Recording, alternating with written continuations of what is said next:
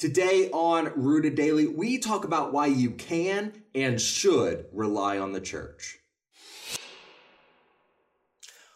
Welcome to Rooted Daily, the podcast where in 10 minutes or less, we root you in the Bible so you can grow with God. I'm Brandon Levy, and today we're talking about why we need the church as Christians.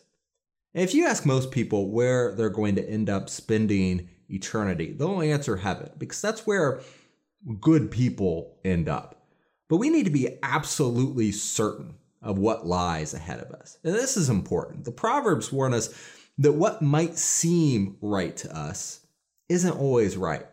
There's a way that appears to be right, but in the end, it leads to death, Proverbs 16:25 tells me. And the Bible says the way of fools seems right to them, but the wise listen to advice in Proverbs 12:15. And the Bible says that all a person's ways seem pure to them, but motives are weighed by the Lord in Proverbs 16:2. There are false ways, and there are many false ways. For example, universalism. The philosophy that any path to God is equally valid is the wrong way. The Bible says, enter through the narrow gate, for wide is the gate and broad is the road that leads to destruction, and many enter through it, but small is the gate and narrow the road that leads to life, and only a few find it in Matthew 7:13 through 14. Fatalism, the idea that we can't have any control over our obedience to God, is the wrong way. The Bible says, therefore, my brothers and sisters, make every effort to confirm your calling and election. For if you do these things, you will never stumble. 2 Peter 1:10. Denominationalism, the belief that the church of God can be separated, is also a wrong way. The Bible says there's one body and one spirit, just as you were called to one hope when you were called, one Lord, one faith, one baptism, one God and Father of all, who is over all and through all and in all. Ephesians 4:4 through 6. There's only one way to heaven, and Christ is that only way. Jesus answered, I am the way and the truth and the life. No one comes to the Father except through me, John 14:6. Now, when we can accept that simple truth, that God knows more than we do, and his ways are higher than our ways, as Isaiah 55 puts it, and we leave the traditions of our past behind to worship God in spirit and truth, at that point, we might end up in something of a paradox. On the one hand, we know that individually we need to study the Word of God to present ourselves to God as approved. 2 Timothy 2:15. Because we can't rely on the wisdom of other people, only on God. And on the other hand, we have the church, when a group of fallible, imperfect believers come together that God says we should rely on. Now, how does that work? How can I know I can't rely on other men, only on God, but then be told I should rely on other people? At one point in his ministry, Jesus told his disciples that one of his purposes for coming was to build my church, Matthew 16:18. And Ephesians tells us that this church was so important to Jesus that he loved the church and gave himself up for her, Ephesians 5:25.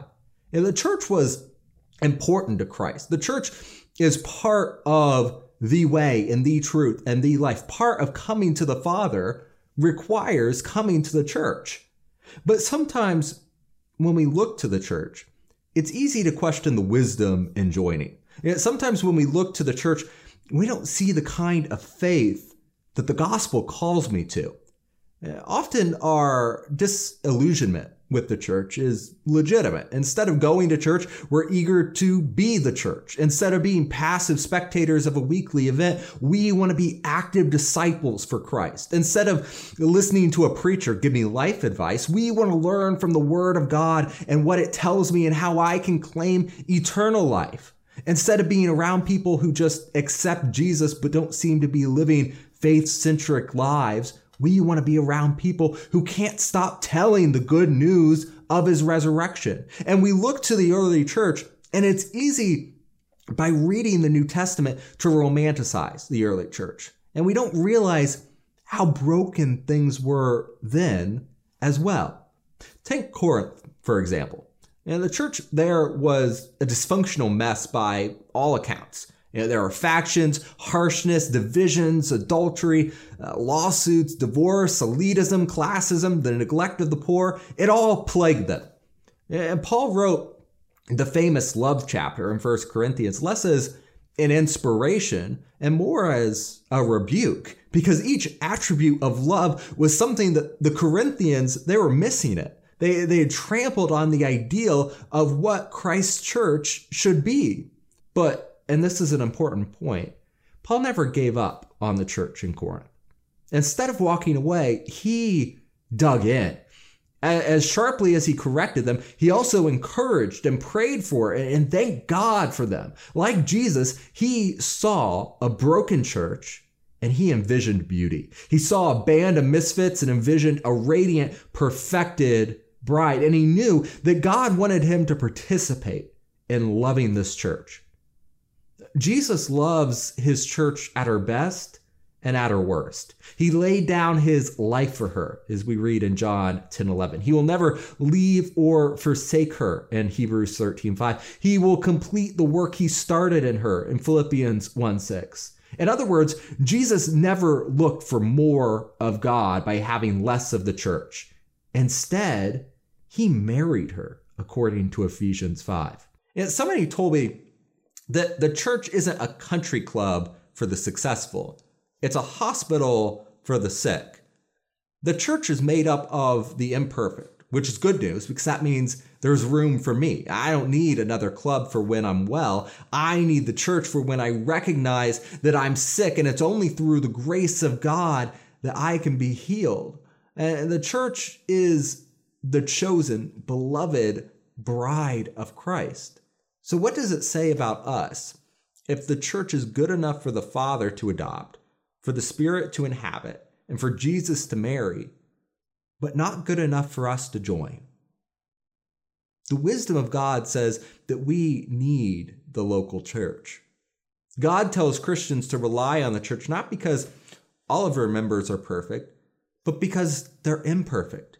We rely on other Christians not because their wisdom is greater than ours or greater than God's, but because they are imperfect, fallible believers too. And the church is where we can all find a home.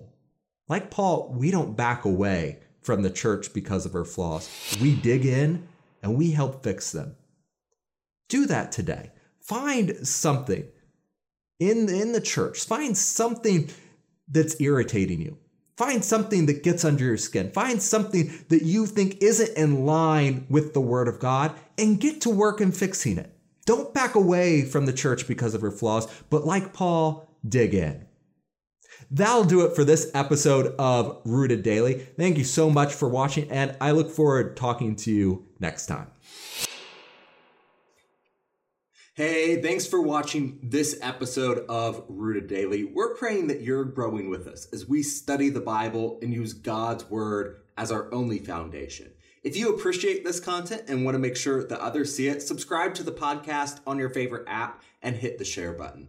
Most importantly, if you're ready to take the next step, repent, be baptized, and hand over your life to Jesus, shoot me an email to brandon@rooteddaily.com right now.